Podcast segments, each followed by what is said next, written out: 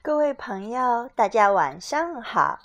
Elsa 老师今天和大家分享的故事的名字是《篮子月亮》。篮子和月亮有什么关系？好像是风马牛不相及的事情。但是这本书里的故事却把这两样东西联系在一起，娓娓道出一个美丽动人的故事。故事当然是虚构的，但是博物馆里陈列的篮子却是真实的。那些篮子一定知道好多好听的故事。篮子上的每一根木条、每一个把手，都经历了不同的故事。这本书讲的就是其中一个。篮子月亮，玛丽琳雷文。芭芭拉·库尼图，苏杭利译，二十一世纪出版社。篮子月亮，献给那些听到风的言语的人，致耐心的玛利亚。篮子月亮，月亮快要圆了。篮子月亮，爸爸又该进城了。也许这次我也可以去。月亮变圆一次需要好多天，在月圆之前，爸爸能编好满满一单篮子，挑到哈德逊城里去卖。我家没有马，也没有车，所以爸爸只能走着去。他一定要等月亮变圆那天进城卖篮子，因为啊，从城里回来的时候天就黑了。又大又圆的月亮可以像灯笼一样照亮他回家的路。每次爸爸进城，我都求他带上我，可每次爸爸都说：“等你长大了再去吧。”他让我和妈妈留在家里，独自一个人进城。爸爸进城的那一天显得特别长。我努力想象着哈德逊是什么样子，不知道什么叫做城市。我家附近只住着乔大叔和库恩斯先生，山后面还有几户人家。但很少能见到它们。我家住在高原上，土质不好，种不了庄稼。可是长着很多能编篮子的树，比如黑橙树、白橡树、山核桃树和红枫树。我知道黑橙树最适合编篮子。光看叶子，我就能分辨出是枫树、松树、橡树还是黑橙树。这都是跟爸爸学的。爸爸跟乔大叔和库恩斯先生说我喜欢观察，看得出来这一点让他特别高兴。我观察爸爸和叔叔们怎样把树砍倒，怎样把树锯成一段段的原木，再把木头扛回家。我观察他们怎样用木锥敲木头，把木纹敲松，再剥出像飘带那样薄薄的木片来。爸爸编篮子是从下往上编。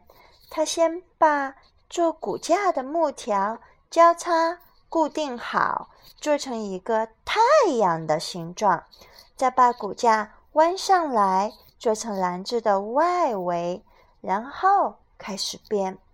薄薄的木片穿过一根根的骨架，压下去，翻上来，再压下去，再翻上来。篮子编到像一个大碗了，爸爸就把一根小树苗那么粗的木条弯成一个大圆圈，沿着碗口藏好，这就是篮子的边儿。然后该装篮子把手了。爸爸把一根木棍打磨光滑，弯成半圆形。棍子的两头削尖，插进篮子两边，再绑结实。做好一个篮子，爸爸就递给我，让我收到木棚里，又开始编下一个篮子。现在木盆里已经装满了篮子，月亮也变圆了。这次爸爸会带我进城吗？我八岁了。我能够闻到山丘上绿色的湿气，我知道那里有黑橙树。我想，八岁一定算是长大了。可爸爸还是对我说同样的话。我只好又回去看大人干活儿，等待着月亮再一次变圆。橙色和黄色的树叶。落到地上。夏日在树荫下编篮子的大人们，一个个钻进厨房，围坐在炉火旁。他们坐在一起编篮子。天黑下来，大家的话也少了。有时是爸爸说，有时是乔大叔或库恩斯先生说。他们说的都是从大树那儿听来的故事。我也想听大树讲故事。我用心倾听夜晚的声音，可是什么也听不到，只听见火苗噼噼啪啪地响，椅子吱吱扭扭地叫，长长的木条啪啪地拍打着地面。乔大叔说。会听的耳朵才听得见。我不知道是自己是不是真的明白这话的意思，可我知道还要耐心地等待。我已经习惯了等待。我听到了雪花飘落的声音，听到了冰柱融化滴水的声音，也听到了。花苞绽放的声音，可就是听不到大树说话的声音。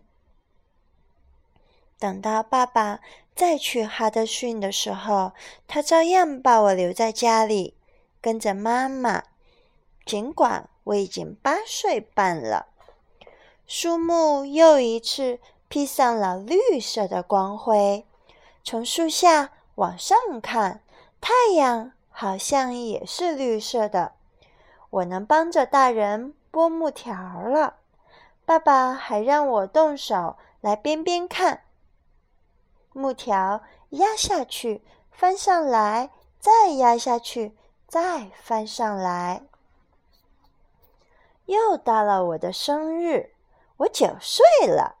过完生日，爸爸认真地端详着我。就像是检查他刚刚编好的篮子，可没说心里是怎么想的。过了一两个星期，月亮又圆了。爸爸收拾着东西，准备进城卖篮子。这时候，他开口说道：“我看这次你可以跟我一块儿去了。”妈妈做好了午餐，帮我们用木棍。把篮子串起来，挑到肩膀上。妈妈说：“谁也看不见爸爸和我在走路。”只见两串篮子蹦蹦跳跳下了山。下山之后，道路变得平坦。我们路过一个果园，里面有六百棵苹果树。我边走边数。回去告诉妈妈。或许我只数到了五十，后面的数都是猜的。一路上，我们看到许多石头房子、四方的院子和花园。我们路过大农场，土地开阔又宽广。我们一路往前走，篮子一路跳着舞。走着走着，脚下的土路变成了柏油路，哈德逊到了。大大小小的街道忽然出现在眼前，爸爸好像全都认得。我们直接来到詹森茶货店，货架上摆满了各种盆盆罐罐、炉灶管道，有带花和不带花的盘子，有锯子、煮豆锅、雪靴、煤油灯、渔网、猎人的背心、小刀、毡帽。抓钩，还有陶器和瓦罐。爸爸把篮子堆放在柜台上，一股新鲜树木的香味立刻散发出来，掺入杂货店的气味。那是一种煤油、皮革、铁桶、铁钉混合在一起的气味。我站在爸爸身旁，看着他用篮子换来我们家用的东西。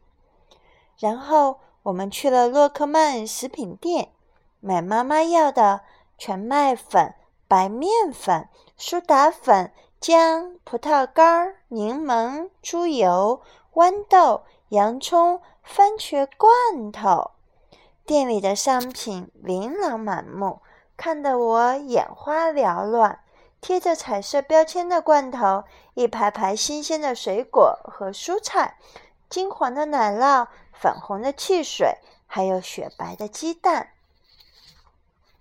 哈德逊城里弥漫着厂房和商店的味道，城里还可以闻到江水和船发出的霉味。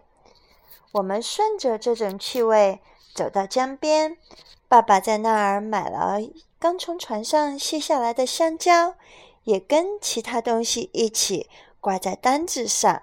该回家了，还有好多路要走呢。沿着来时的路往回走，又经过那几个商店。我正想着怎么跟妈妈描述哈德逊城，忽然听到广场那边有个男人在大声喊：“破篮子，烂篮子，乡巴佬儿卖篮子。”这些山里人呐，除了篮子还是篮子，什么都不懂。我扭过头去看，那人大笑起来，旁边的几个人也跟着哈哈大笑。爸爸叫我别理他们，对他来说，这已经不是什么新鲜事儿了。回家的路上，我怎么都抹不去心中的阴影。哇！那些人的笑声就像一大群乌鸦围着我叫个不停。妈妈点亮了煤油灯，正在准备晚餐——烙面饼。可是我什么也不想吃。我给妈妈讲了城里发生的事。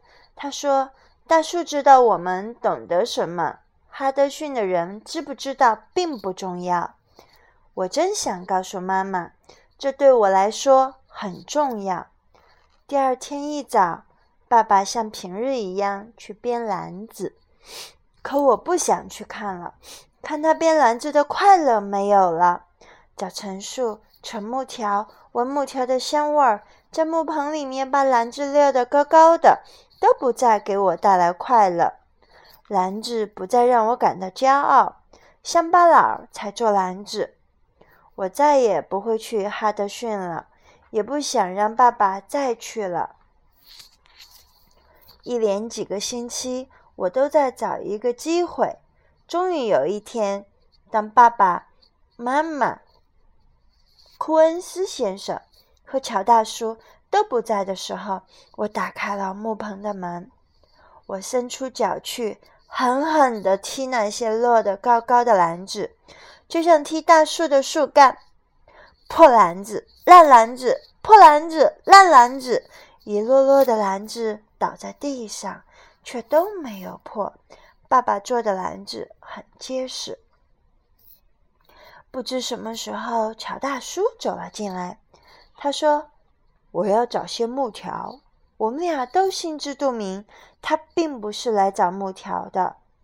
乔大叔。站在散乱的篮子当中，很久很久没有说话。我也一声不响地站在那里。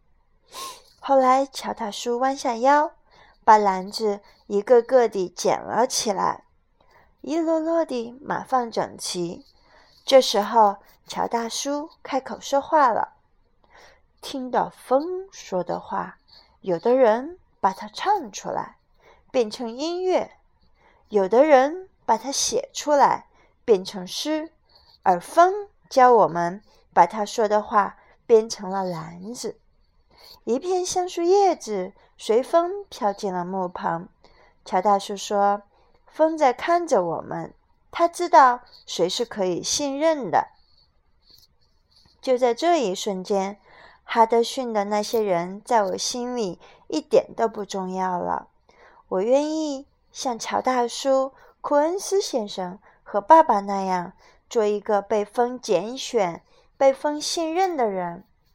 我走进树林去倾听，回到木棚去倾听，抱着湿润的木条去倾听，可是什么也没有听到。于是我从废木屑堆里捡出几根木条，摆成太阳的形状，就像爸爸做的篮子底，然后开始编篮子，压下去，翻上来，压下去，翻上来，还是什么都没有听到。到了晚上，当炉火熄灭，整栋房屋都安静下来的时候，我听到风在召唤：“跟我来！”我随着风飘上去，飘下来，在夜晚的枝条中，在黑暗的枝条中上下穿梭。这是风在编织。编好的半个月亮挂在空中，月光下。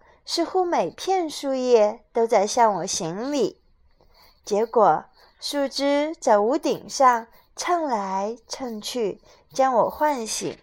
妈妈说：“树在长个儿呢，枝条长啊长，长出篮子来。”我知道，大树长出了篮子，就是我要去编的篮子。风已经在呼唤我了。好，故事讲到这里，那么跟大家分享一下这个故事后续的一些内容。那么，到底是什么样的原因有这样的一个故事呢？那么，我们的作者是谁呢？是玛丽莲·雷，她是一位真实的儿童图画书创作者，一位著名的自然资源保护者。而最贴切的评价，或许应该是一个听得懂大自然声音的人。他用心聆听风的歌唱，然后把它们编成了一个个动人的图画书故事，又带着这些故事，在我们的心底编织起美丽的风景和情感。那，嗯，玛丽琳·雷出生在美国的路易斯安那州，呃。正因为此呢，抒情就成了他创作的主要风格。呃，在在一百多年前，距离纽约州哈德逊市不远，在哥伦比亚郡的高原上，散居着一些神秘的庄户人家。他们就是以编篮子为生，创造出了独特的编篮工艺。他们带着手工编织的篮子。不时地到哥伦比亚郡的各个城镇里去卖。塔康尼亚地区的人对他们并不真正了解，却警告自家的孩子不许搭理这些山野之人。在外人看来，他们所居住的山林是个闹鬼的地方。故事越传越邪。距离这里不远，西边就是卡兹奇山。相传是瑞普·凡温克尔沉睡了二十年的地方，也就是无头骑士骑马的地方。一九零零年之后，再也没有人记得这个地区究竟是从什么时候开始形成的。即使是那些编篮子的人，也只知道他们世代住在那里，今年不断地编篮子。他们编织了成千上万的篮子。到了二十世纪五十年代，篮子逐渐被纸袋、纸箱和塑料制品所取代，只有个别的收藏家还关注这些篮子。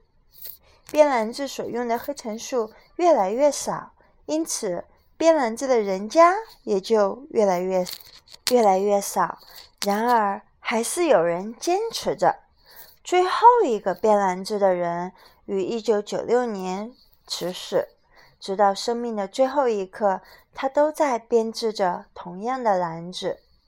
这种棕色的圆形篮子现在已经成为篮子当中的经典，其中的精品之精美是世界上任何一个地方的篮子都比不上的。幸存下的篮子目前大多保存在博物馆、谷仓里，还有的被不同的美国民间艺术团体所收藏。这些篮子来到世上就是为了被永久珍藏的。嗯，这个故事。的作者就是在博物馆研究美国工艺美术。他呢编写《唐肯尼克篮子制造史》的时候，产生了创作灵感。他就从一个九岁儿童的视角，重现了这段鲜为人知的历史。文字优美，满怀诗情画意。而为这个故事插画的是两次获得凯迪克金奖的著名画家芭芭拉·库尼。他的图画为这个故事增添了历史的真实和厚重，同时带着一种浪漫和神秘感，令人回味无穷。那么，这个故事的题材呢，是现在的孩子比较生疏的。也正因为如此，这本书才有它的特殊价值。嗯，对比欧美国家重视教育、特别发达教育的国家。我们会发现这种区别，就是家长们也可以去关注。他们经常带着孩子去旅行的时候，走到每一个地方，最先会去当地的博物馆和艺术馆，让孩子去感受、去参与、去体会历史和感受艺术的魅力。那么，尤其在当今这个嘈杂浮躁的社会里。我们的孩子更要学会静静地听，细细地想，而这也是孩子们可以从这本书里学到的。那读完这个故事，我的心被感动。同时呢，更有趣的是，现在每当我看到一只好看的篮子，都会想起书中的篮子和编篮子的孩子。那每当我看到天上的圆月，就会不由自主的说：“啊，蓝子月亮。”那把这个故事分享给大家，也希望这个故事带给所有的人们，带给的是一份坚持和传承，把我们每一个人都愿意做一个内心所被认同、被信任的人。也希望每一个孩子的自我认同都是棒棒的。那今天的故事到这里，下一次故事再见，谢谢，拜拜。